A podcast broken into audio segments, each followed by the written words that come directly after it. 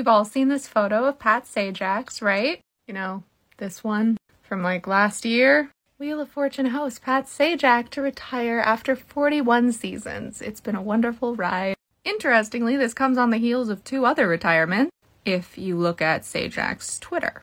On May 20th, he tweeted, So sorry to learn the contestant co producer Jackie Lamadis has left our show after more than 30 years. She's a dear friend, and her work with our players was absolutely amazing. She will be sorely missed, but I know a lot of good things and happy times lie ahead. And then seven days later, sad to say that Wheels director Bob Innes will be leaving the show after this season. Bob's been with us since 1983 and has been our casting director since 2015. His calm, steady leadership is just what we needed. Wish him and his wife Alex many happy and healthy retirement years. And then about himself, Pat said, well, the time has come. I've decided that our 41st season, which begins in September, will be my last.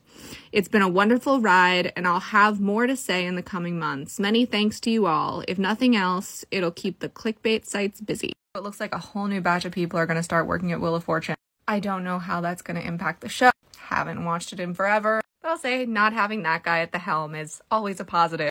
Good riddance, Pat Sajak. Short Cast Club